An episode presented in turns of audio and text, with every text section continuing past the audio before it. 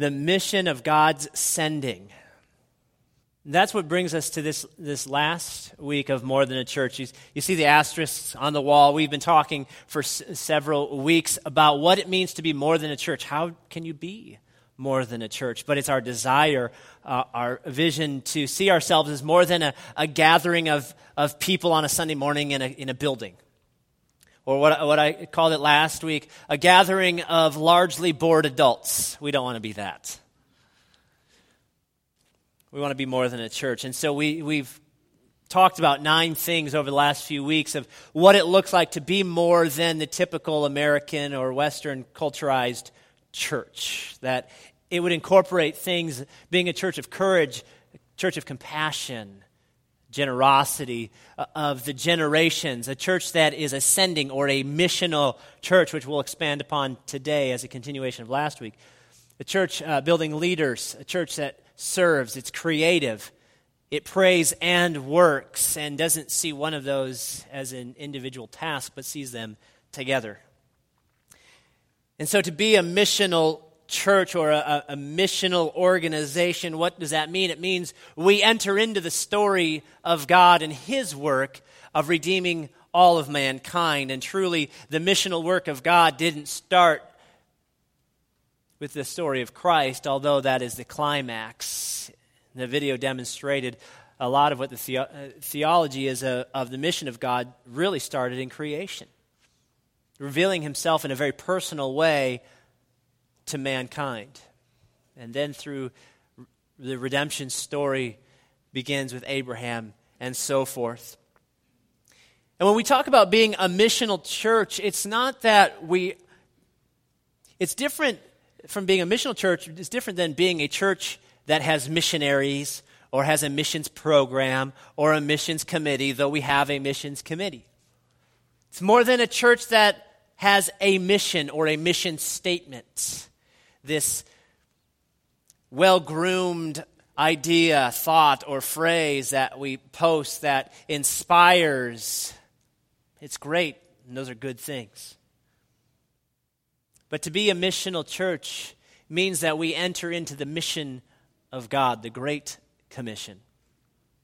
And that doing this not just as an organization, but doing this as a group of individuals, individually on mission and collectively on mission, carrying forth the story of God, the gospel.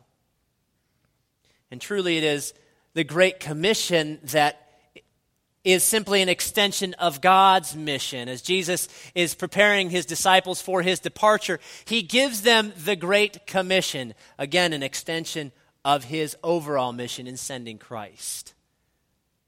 And the Missio Dei, the mission of God, the sending of God through the person of Jesus, then is extended, expanded, and invested into the believers, the followers.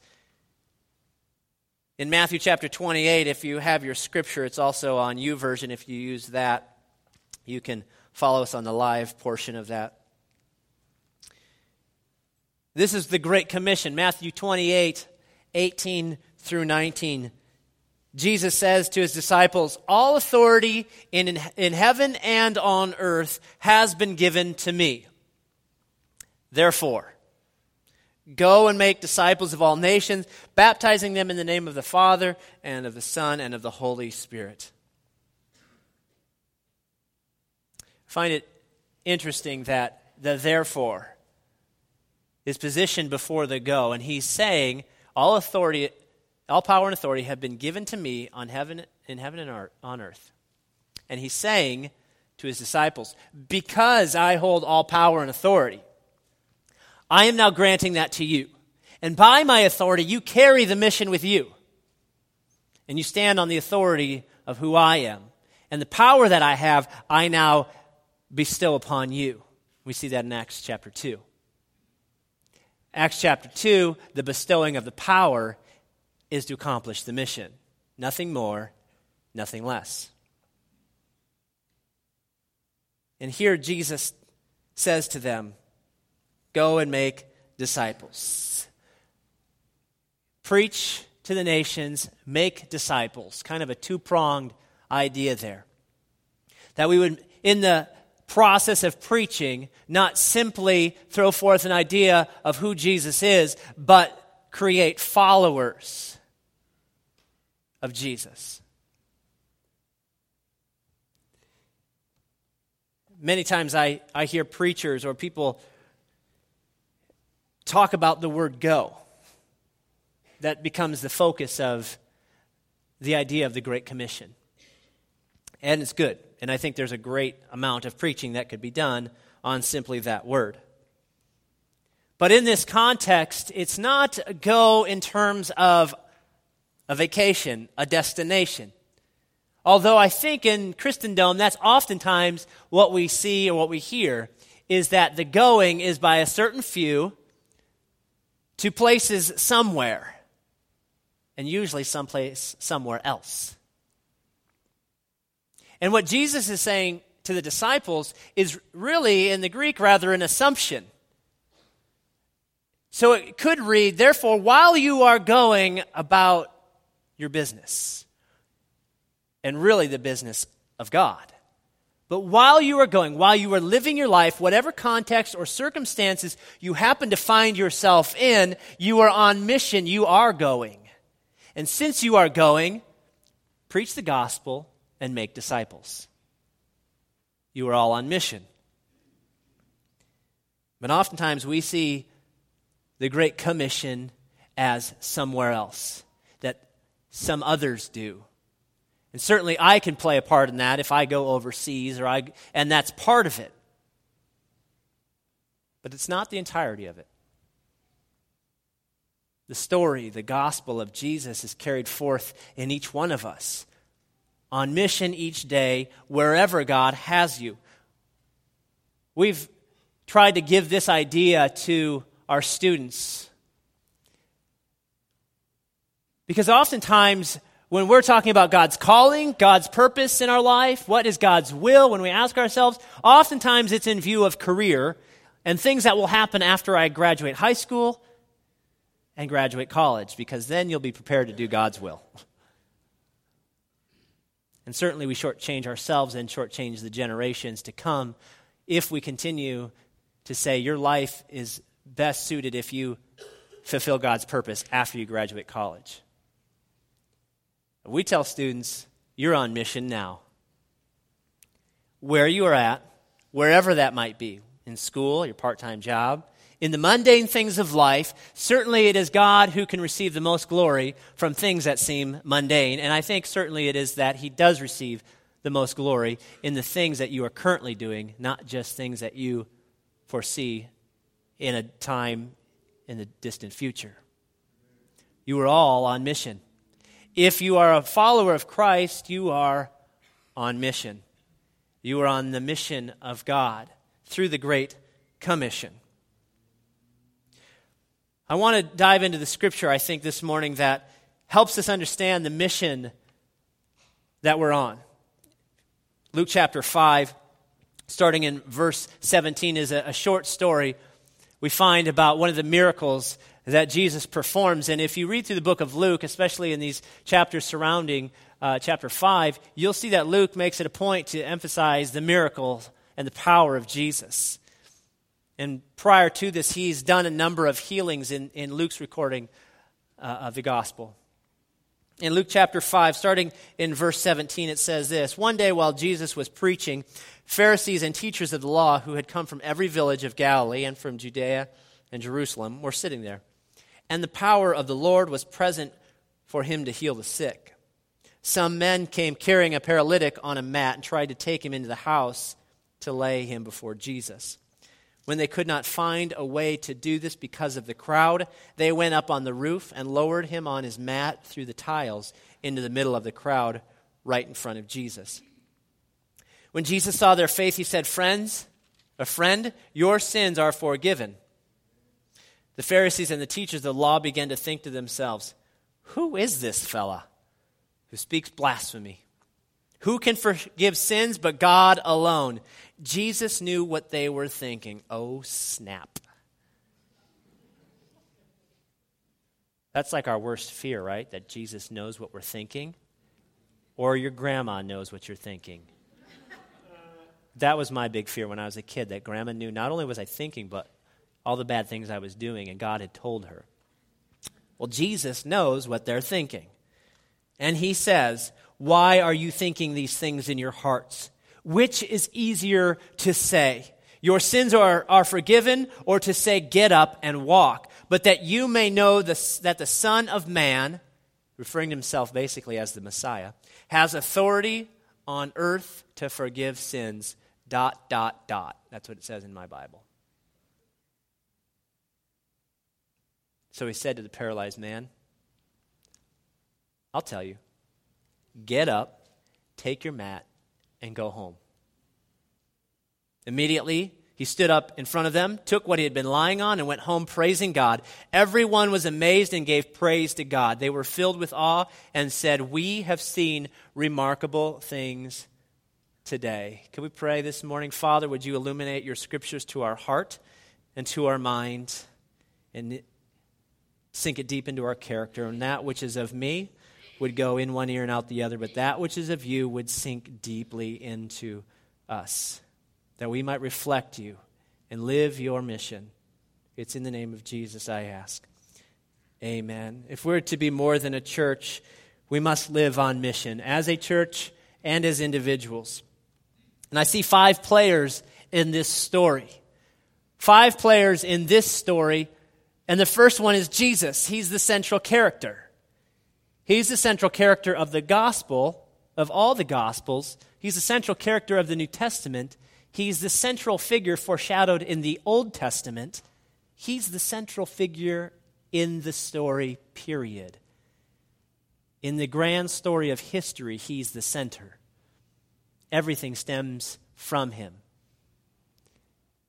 Could it be said of your story that Jesus is the center? Or is Jesus just a chapter? He's just kind of a figure that kind of fits in to the plot you're writing? Or is God, the writer of your story, and Jesus, the main character? That's the question, isn't it? Who's the central figure of your story? You or Jesus? If you're on mission, it's all about Him. And you let Him write the story. And for some of you, you've never let Jesus into your story. Today might be your day. And your stories today become one story, His story. But Jesus is the central figure of this story, to whom these four men are bringing their friend. But let's look at the two groups of people, two other players in the story who prevent that man from getting there.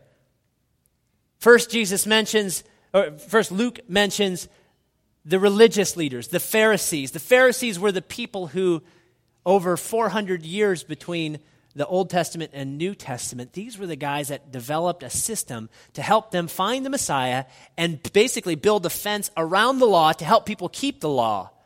They were the rule keepers, and they were going to help people follow the rules until the Messiah came. And they were there sitting, listening to Jesus, and as were the religious, other religious leaders. Their job, as they saw it, was to judge help people follow the rules and judge them when they don't. And f- for sure, their job was to, de- was to determine who the Messiah was. After all, it was he whom they had been waiting for all these years. These are the people Peter describes in his writings in 1 Peter that he says these are the type of people who have, have a form of godliness, but they deny the very power of God. They have a form of godliness. Outwardly, they look good. They dress right. They, they say all the right things. They act right when everybody's looking. But they deny the very power of God that's supposed to be, we're supposed to have when we live in relationship with Christ. Jesus walks in on the scene here and he says, Friend, your sins are forgiven. What? hold the phone, shut the front door. This man's claiming to forgive sins. Who alone has the authority to forgive sins? These religious leaders wondered. The only entity that can forgive sins is not human, it's God. Only God has that authority. He alone can forgive sins. But here's Jesus forgiving the man's sin. And you can see this theme throughout the Gospels of this question about sin and who can forgive sins and what day can you do it on and all these things. In John chapter 9, the disciples asked Jesus about a, a man born blind, and they asked him this question. They said, Jesus, who sinned, this man or his parents? Jesus, totally bewildered, fuddled with his words as he grasped the two options that he was given, trying to sum up an answer. Jesus didn't mess around. He said, Neither. it's like those questions you ask people that don't really have a correct answer. So, have you stopped beating your wife? Y- no, yes. I don't know. There's no answer because the options they give him weren't correct. And Jesus says, Neither, but so that the name of God would be lifted high, that glory might be brought to God today. That kind of messes with your theology a little bit, doesn't it? Did God cause the man to be blind? Jesus, did God blind this guy just so you could do this right now? No. We live in a broken, sinful, fallen world. We find ourselves in circumstances that we can't explain. Was the man blind because of his parents or because of his sin? Or is it simply that the scripture came true that day when it said that what the devil intended for evil, God can use for good and will? And in that moment, the blind man can see. And the Pharisees, seeing the blind man, are like, this is that blind beggar that used to sit over here. And he's trying to convince the blind beggar is being asked, Are you this guy? And he is saying, Yes, yes, yes, I'm that guy. In fact, in John 9 9, in case you're wondering if it's scriptural, it is. The dude says, I'm the man. Look it up. It says it right there. The guy says, I am the man.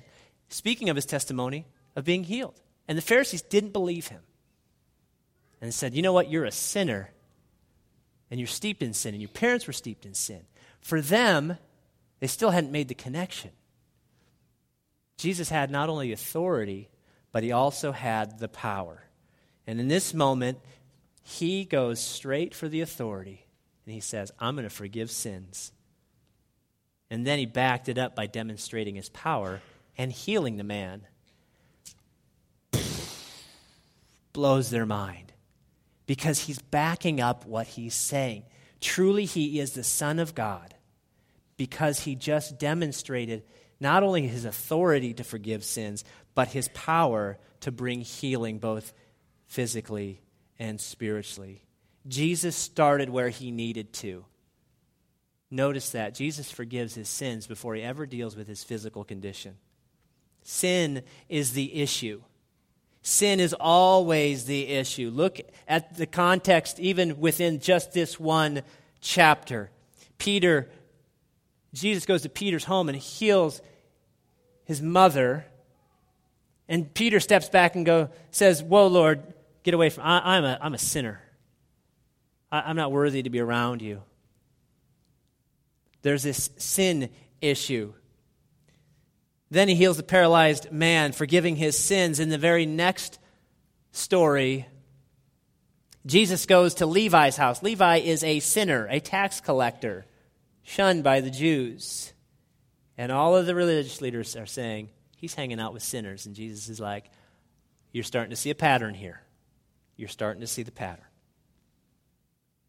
And these two players, the religious leaders and the crowd. Now, the crowd is made up of the religious leaders and Pharisees and probably other people.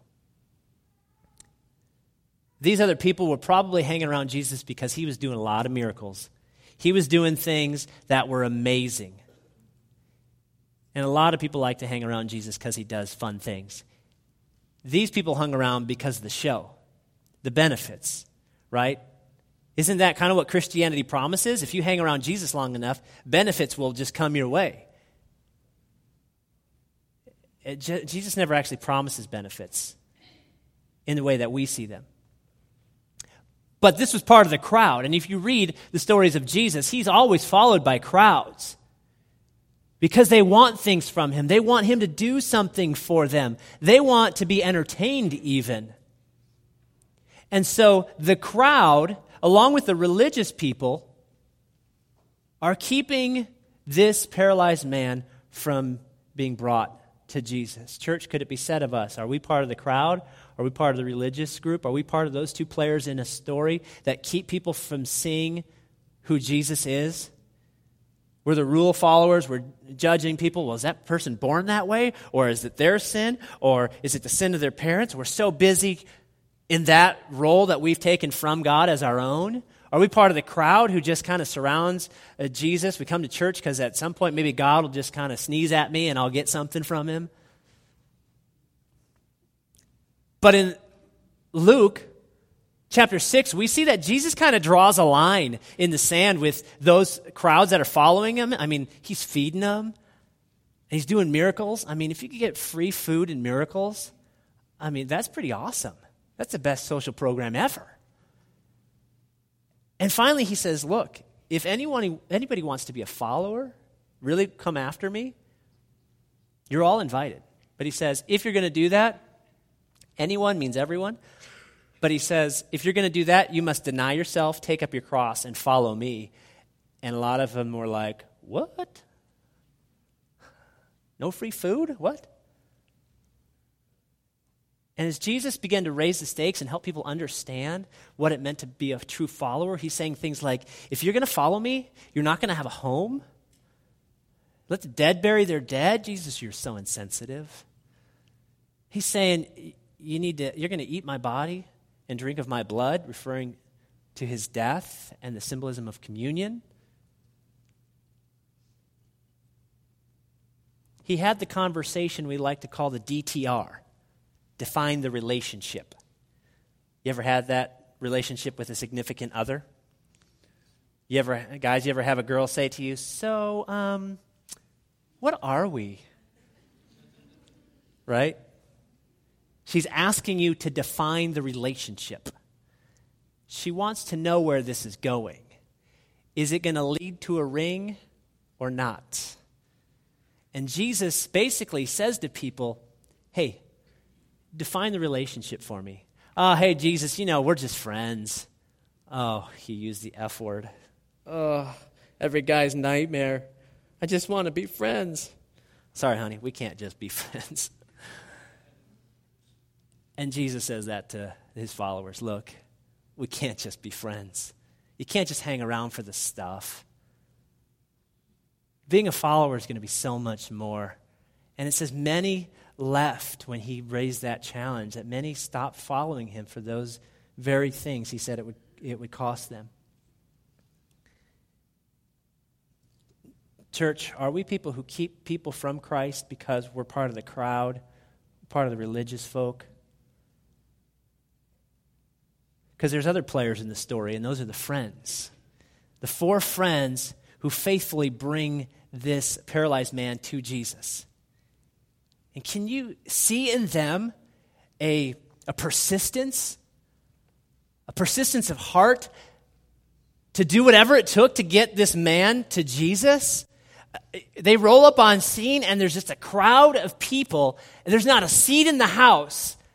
And they got their buddy here, and he needs the miracles that they've been seeing and hearing about. Did they arrive and go, Oh, it's all filled up. There's no seats. Let's let's roll. Let's out. We're out. Let's...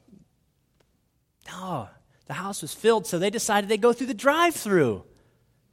Okay, it's a little stretch, but bear with me. The house is built in those days, probably was large and open at the bottom, which would explain the crowd, and would have stairs on the outside to the roof, that the roof that they use for all sorts of, of activities.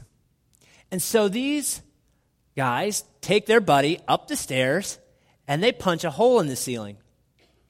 It's a drive through. They lower him in. They didn't give up. They were going to bring this guy to Jesus no matter what.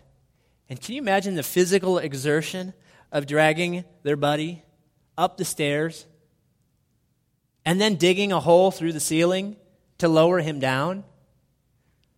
Those of you who maybe have uh, served in our armed forces. In your training, you had to learn how to evacuate somebody who is injured, or maybe you're an EMT or have worked in the medical field and you've had to carry somebody.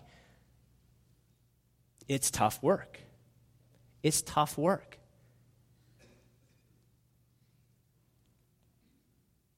If you've ever shot a deer before, you knew I was going to. I shot a deer yesterday and I was going to work it into the sermon no matter what you were going to know. I asked people today, do I look like more of a man? Your, your pastor is now a man. He shot his first deer. I just want to say that. Do I look different?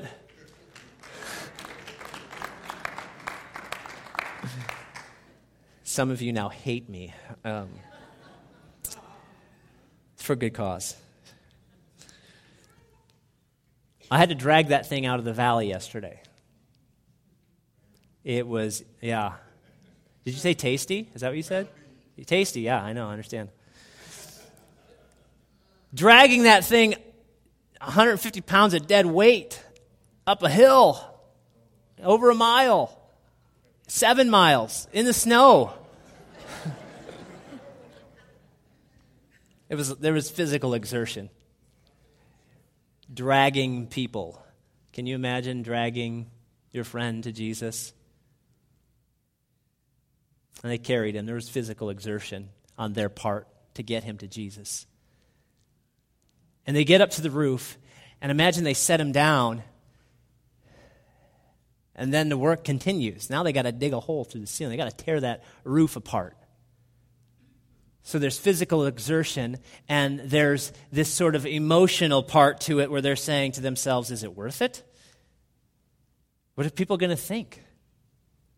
They didn't care they were going to do whatever it took to get their friend to Jesus. They were bringing him to Jesus one way or another. And this really was an exercise of faith. What they had seen and what they had heard, they were sure could benefit their friend. They wanted to get their friends to Jesus. You could say these four men were on mission. And they were filled with compassion, demonstrated through their passionate persistence to do what they had set out to do. And they brought him to Jesus.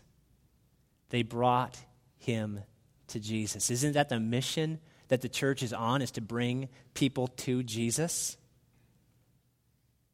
And there's that final player in the story, the paralyzed man. Why was he paralyzed? Was it his sin? Was it his parents' sin? Was he born that way? We're not told. But it's inconsequential because in that moment he's lowered down through the ceiling. Jesus sees him both physically and spiritually and sees his greatest need. What is his greatest need? From the outside, it looks like his paralysis, physical paralysis. But Jesus sees his spiritual paralysis and says, Friend, your sins are forgiven. Friend, your sins are forgiven. And in this moment, the paralyzed man, paralyzed man experiences a freedom he's never known. And he's still paralyzed. His story became part of the great story, the gospel story. We're not even told the names of the four, man, four men or the paralyzed man, are we? but they play a huge part in the demonstration of God's miracle working power through Jesus in the Gospels, in the grand story. I would love to be an unnamed character in the Bible. If I could just play the, an extra, that's okay. And here, these four men on mission play an integral role in the proclamation of the story of God, the Missio Dei, the mission of God through four anonymous men and their friend.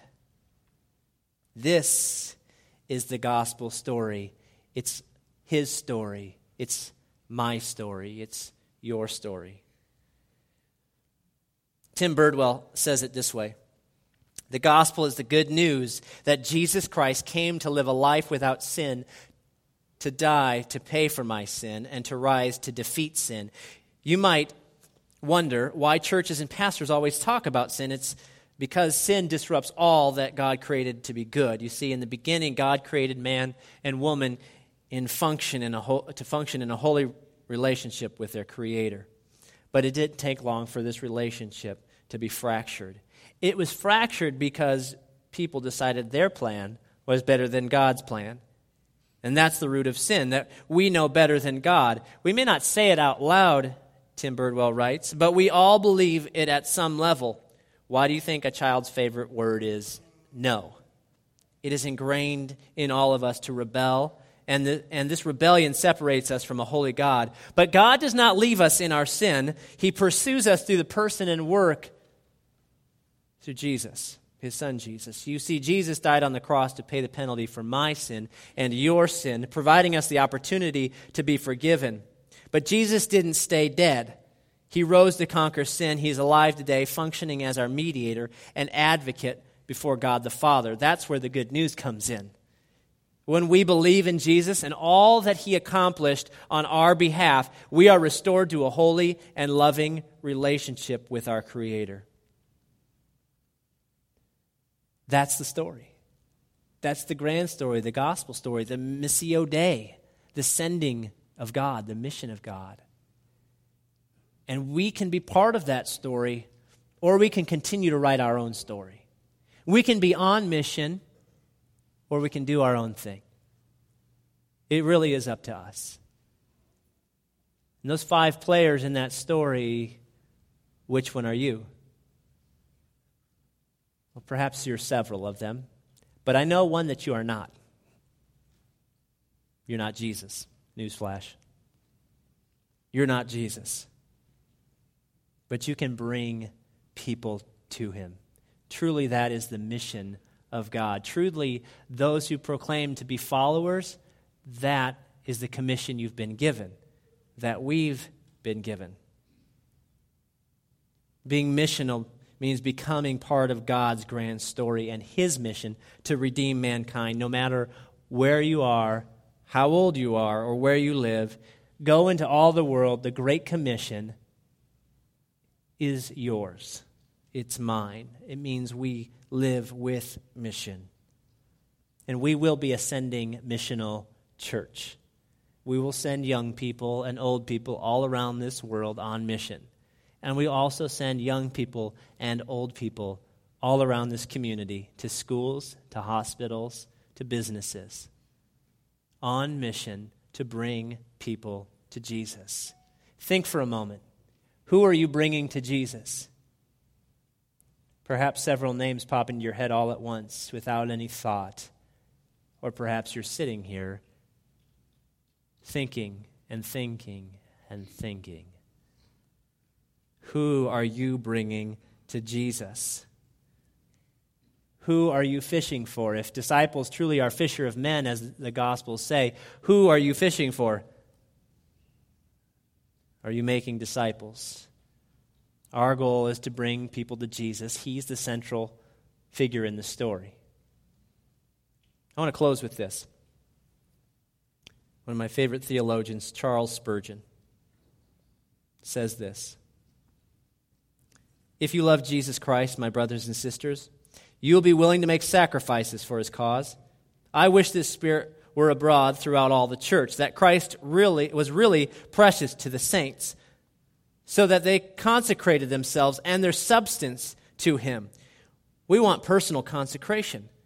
I have heard that word pronounced purse and all consecration. A most excellent pronunciation, certainly he who loves Jesus consecrates to him all that he has and feels it a delight that he may lay anything at the feet of him who laid down his life for us. Once more, he who really has this high estimate of Jesus will think much of him, and as the thoughts are sure to run over at the mouth, he will talk of him much. Do we so? If Jesus is so precious to you, you will not be able to keep your good news to yourself. You will Whisper, you will be whispering it into, the child's, into your child's ear. You will be telling it to your husband. You will be earnestly imparting it to your friend. Without the charms of eloquence, you will be more than eloquent. Your heart will speak, and your eyes will flash as you talk of his sweet love. Every Christian here is either a missionary or an impostor. Recollect that. You either try to spread abroad the kingdom of Christ, or else you do not love him at all. It cannot be that there is a high appreciation of Jesus and a totally silent tongue about him. Of course, I do not mean by that that those who use the pen are silent. They are not. And those who help others to use the tongue or spread that which others have written are doing their part well. But that man who says, I believe in Jesus, but does not think enough of Jesus ever to tell another about him by mouth or pen or tract is an impostor. You are either doing good or you are not good yourself. If thou knowest Christ, thou art as one that has found honey. Thou wilt call others to taste of it. Thou art like the lepers who found the food which the Syrians had cast away. Thou wilt go to Samaria and tell the hungry crowd that thou hast found Jesus and art anxious that thou should find him too. Be wise in your generation and speak of him in fitting ways and so, in every place, proclaim the fact that Jesus is most precious to your soul. We are not a church with missions or with a mission statement, but we are a church on mission. Are you on mission? The ending of that story of the paralyzed man ends by saying, And they all left, thanking and praising God for what they had seen. It says they, they left saying, We have seen wonderful things. People who are brought to Jesus and experience Jesus, they experience God.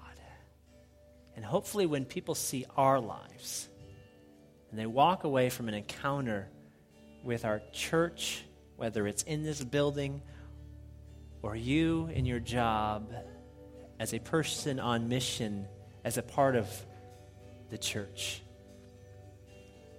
They walk away saying, Wow. And they are brought to praise God for it. This morning, there are those of you in this room who you're writing your own story. You're on your own mission. You've never invited Jesus to come into your life, and you've never asked him to write your story.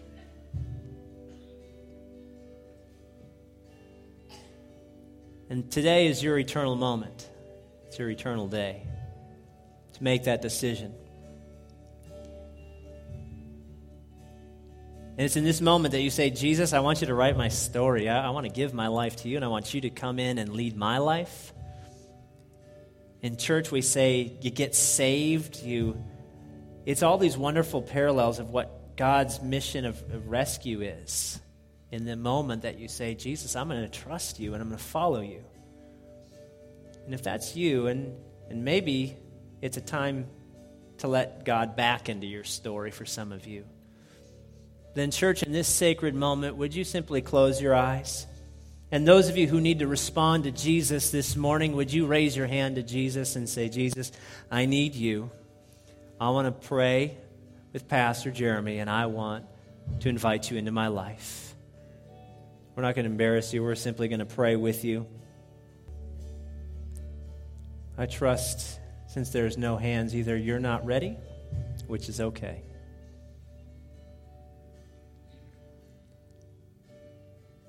Or, church, we need to do a better job of bringing people to Jesus.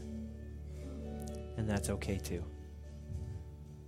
This morning, whatever God is doing with you, wherever you're at, perhaps He's breathing inspiration, He's bringing back that purpose. As several people shared with me after first service, that the Lord began to remind them of the mission He had put them on several years ago. And I'm so thankful for God's Holy Spirit to do exactly what He needs to do in the moment that He needs to do it. Church, I want to pray with you this morning that as we go from this place, we live on mission as people of the great grand story of Jesus. Father, thank you for each person that you've purposed in this room today by your divine hand. And by your hand, would you lead and guide us on mission, on the very mission you are writing this story of? And would you put it deep into the hearts of your people to bring people to Jesus in whatever way that looks like? Not just bringing them to church, but bringing them to you through the way they live their life the way they interact and with the very words that they use. Not that we're just good people who don't use words, but we're good people who speak with our mouth the very transformative power of Jesus. And so, Lord, pour out your blessings upon your people as they follow you this week and seek to make you known in all that they do. And it's in the very powerful name of Jesus that I pray. Amen. Bless you. Have a great week. We look forward to seeing you back here next week at C2.